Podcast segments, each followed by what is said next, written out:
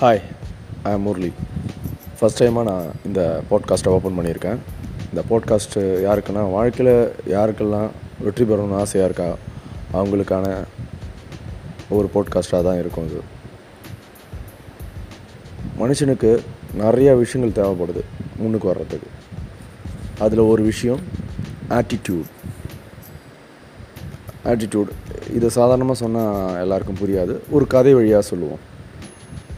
ஒரு வழிப்போக்கன் ஒரு தெருவில் நடந்து போயிட்டு இருக்கான் மூணு பேர். மூணு பேர் சேர்ந்து ஒரு கட்டடத்தை எழுப்பிட்டு இருக்காங்க அந்த வழிப்போக்கன் கேட்குறான் ஃபஸ்ட்டு அந்த நபர்கிட்ட என்ன பண்ணிகிட்டு இருக்கேன்னா நான் என் பழப்பை பார்த்துட்ருக்கேன் அப்படின்னு சொல்கிறான் ரெண்டாவது நபர்கிட்ட கேட்குறான் நான் ஒரு சுவர் எழுப்பி கொண்டு இருக்கேன் அது உனக்கு தெரியலையா? அப்படின்றான்.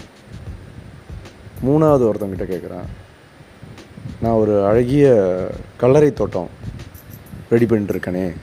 இது உங்களுக்கு தெரியலையா அப்படின்றான். இதுலேருந்து என்ன புரியுதுன்னா மூணு பேர் ஆனால் ஒரே கட்டடத்தை தான் எழுப்பிட்டுருக்காங்க. ஆனால் மூணு பேரோட மனப்பாங்கு வந்து வேறு மாதிரி இருக்குது ஆனால் அந்த கடைசியாக மூணாவது மனப்பாங்கு அவன் கட்டிகிட்டு இருக்கிறது ஒரு விருப்பப்பட்டு ஆசைப்பட்டு அந்த விஷயத்தை வேலையை சிறப்பாக செய்கிறான் அப்படி இருக்கும்போது அவன் ஒரு கல்லறையாக அதை நினச்சி பண்ணலை ஒரு செவராக அதை நினச்சி பண்ணலை. அவன் அதை ஒரு சிற்பமாக நினச்சி பண்ணுறான் அப்போ அந்த வேலையில் ஒரு தனி சிறப்பு இருக்கும். அதே போல் தான் ஆட்டிடியூட் மனப்பாங்கு. இந்த மனப்பாங்கு எல்லாருக்கும் ரொம்ப ரொம்ப இம்பார்ட்டண்ட்